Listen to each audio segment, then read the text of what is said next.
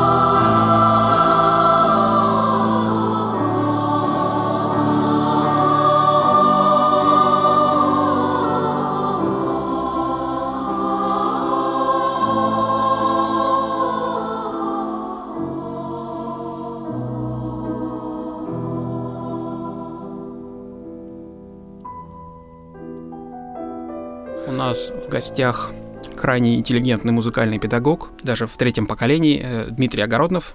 Расскажите, что вас привело в эту музыкальную степь и что для вас такое вокал? В музыкальную степь меня, э, с одной стороны, привели родители, где-то э, тем, что они меня никогда не заставляли заниматься музыкой.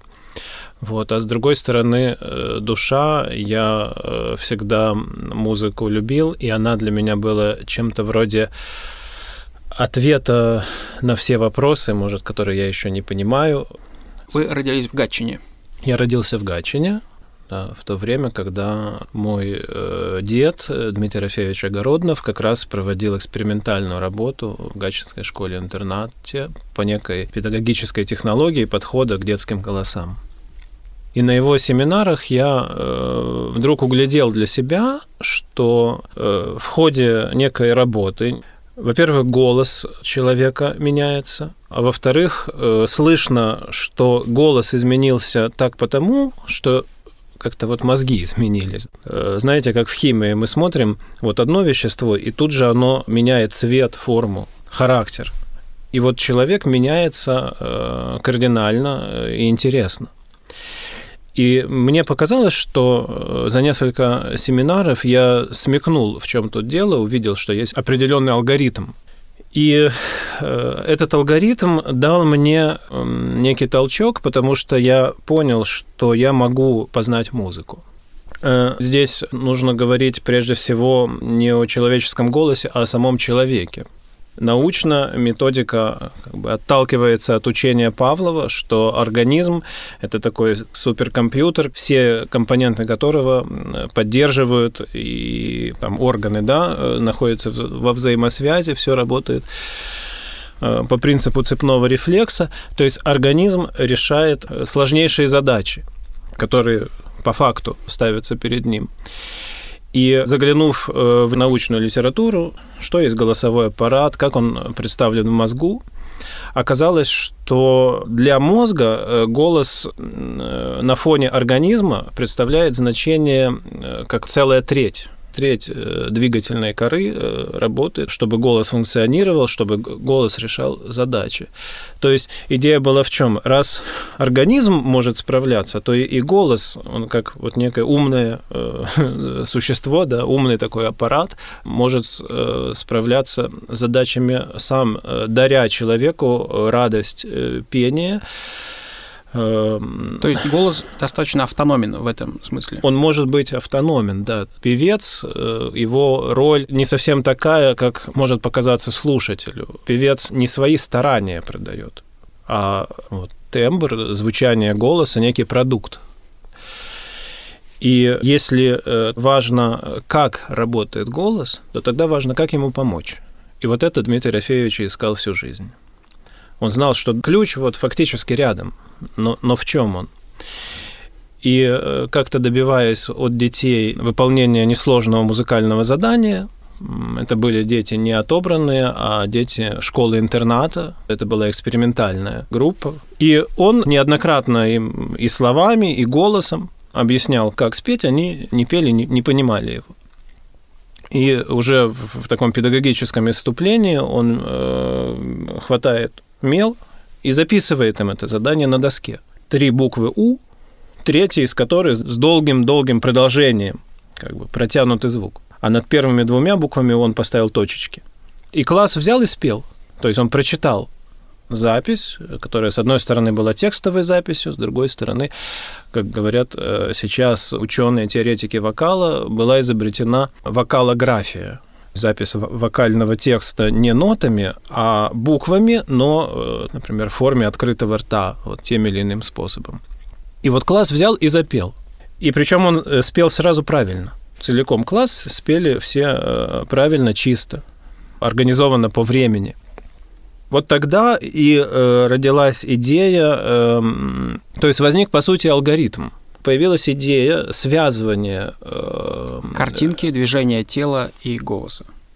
То есть голос не изолировать, а наоборот к голосу подключить э, зрение, там руки, если это дирижирование. И вот таких аппаратов у человека сложнейших три. Это голос, руки и зрение. То есть рождается новый аппарат – который э, помогает э, человеку решить задачу на более высоком, более ну, профессиональном уровне. Я знаю, что во время вот этих экспериментов другие педагоги были крайне удивлены происходящим даже шокированы в чем-то. Расскажите, как это происходило и как методика признавалась, какую она получала обратную связь? Сам Дмитрий Рафеевич Огороднов всю жизнь доказывал, что он ничего не изобрел. Он лишь систематизировал имеющиеся данные, а первые э, шаги отечественные, да, отечественных специалистов были сделаны вот чуть ли не в Ленинграде, э, в консерватории педагогом, преподавателем вокала и фониатором Яковлевым он показал, что голосовой аппарат лучше, э, быстрее, естественнее начинает действовать по смешанному принципу на гласном «у» при вокализации «у».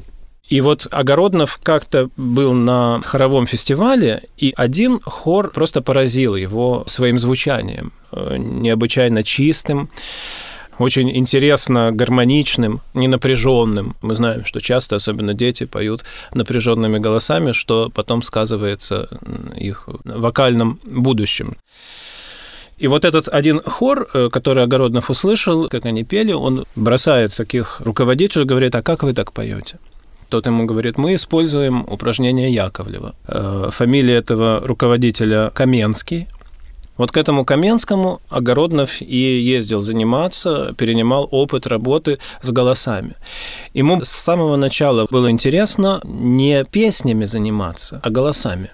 Хотя еще раньше голоса его интересовала тема вообще изменения человека, потому что как участник войны он войну считал э, ошибкой, тем, что не должно происходить никогда. И вот искал ответ, где ключ к тому, чтобы человек не хотел воевать. И, и этот ключ оказался в голосе, в руках человека. Каменский предложил Огороднову ездить э, к нему, э, перенимать опыт работы с голосами – через некоторое время Огороднов пришел к алгоритму, то есть наглядной записи вокального задания. И это дало, э, как бы это дало прозрение э, учащимся. Как бы нагрузка с голоса уходит на на, на руки, да, если... То есть говорим... это выглядит так, что человек выходит к доске, на которой изображена определенная фигура, дирижирует, дирижирует по этой фигуре, по этой фигуре, при этом поет. Открывает рот как угу. написано на этой фигуре, и при этом поет, да. И есть несколько упражнений, которые можно делать с этой фигурой, разные варианты, да, того, как можно с ней работать. И самое интересное, что э, редко кто выходит и сразу поет чисто. Но педагог, добиваясь от учащегося более плавного, точного жеста, более точной артикуляции, вместо рассеянного взгляда, сфокусированного, Человеку приходится смотреть, чтобы рука шла точно. И педагог наблюдает, что голос начинает э, звучать чисто. В нем э, уходит напряжение, и э, голос начинает интонировать. Сначала это, конечно, один звук, но потом два, три, и так мы идем до октавы и больше, но это уже не, не заученное, а это становится его второе «я». И вот тот Каменский, которому Огороднов ездил из Гатчины э, в Ленинград э, принимать опыт, Огороднов э, его пригласил в Гатчину, чтобы показать, что стало происходить с голосами и с детьми. И Каменский поразился настолько, что два года Огороднов ездил к нему в Ленинград. После этого 8 лет Каменский фактически сказал Огороднову, вы больше не мой ученик, вы теперь мой учитель. И вот вместе с ним какие-то шли доработки, методики. Все-таки расскажите немножко, из чего состоит методика. Изначально методики не было, но была, э, во-первых, информация, что у голосового аппарата э, две функции. Не только речевая, но еще и вокальная. И э, он э, с детьми не только учил песни, но читал стихи. И вот класс настолько изменился, что к третьему-четвертому классу э, весь класс мог без сопровождения инструментального петь на два, три, четыре голоса русские народные песни. И вот методика представляет в корне вот как бы все э, до элементов разложено, от минимальных сложностей. Таким образом, задания по методике упрощались, упрощались, уже структурировались некие виды деятельности, такая вот как э, художественное тактирование, или э, пение по схеме алгоритму, или э, жесты. Э, да, э, вот интересная, интересная работа с ладом музыкальным, когда мы не просто поем гамму, а руками даже вот на себе да, показываем э, жестами эти ступеневые отношения. Где можно прочитать про аутентичную методику подлинную? Во-первых, есть книжка «Музыкально-певческое воспитание детей в общеобразовательной школе». А, кроме того, есть какие-то люди, которые непосредственно получали методику из рук в руки, это вы, э, ваш отец, насколько я понимаю, да? Ну вот э, дядя работает в Гатчине в хоровой школе «Апрель» при школе номер 8. То есть это такая, по сути, семейная э, возникла вы знаете, Дмитрий Рафеевич посещал семинарами около 80 городов СССР, и подчас где-то, например, в Хабаровске или в Москве или в Татарстане, там, в Нижнекамске, встречаешь таких педагогов и понимаешь, что тебе еще учиться и учиться. Хотелось ли бы вам что-нибудь спеть? И вот я э, хочу э, сказать, угу. да, что одним из интересных умений является э, по сути, это вокальная импровизация. То есть только что прочитанное стихотворение учеником поется. Вот если интересное, можно Давайте. было бы. Что вы сегодня смотрели или прочитали на улице какую-то вывеску? Я сегодня ребенку читал «Муху-цокотуху». Ну, у вас просто тянет в классику. Ну, давайте «Муху-цокотуху». Муха, муха, цокотуха, позолоченное брюхо, муха по полю пошла, муха денежку нашла. Мы послушали сейчас стихотворение про муху. Как бы вы это спели, причем спели в разных вокальных стилях? Э, не знаю насчет стилей. Ну, вот, к примеру, э, симпровизировать вокально. Муха, муха, цокотуха, Позолоченное брюхо, муха по полю пошла, муха денежку нашла. Что бы вы сказали тем, кто хочет заниматься вокалом? Ну, во-первых, как найти вас? Ну, если интересно, меня можно найти э, ВКонтакте, может сетях? быть, да, э, Дмитрий Огороднов. Что бы вы сказали людям, которые хотят заниматься вот, голосом? Вот это интересно, да. Э, дело в том, что самая напряженная тема не просто в вокале, а музицирование, это музыкальный слух. Пришли к тому, что его нету, потому что слух есть чувство, а ощущаем мы как раз не ухом, а всем телом. И в этом анализе принимает активнейшее участие и сам голос. И вот э, научиться наблюдать э, за работой голоса при слушании музыки, вот это, наверное, самое интересное и важное.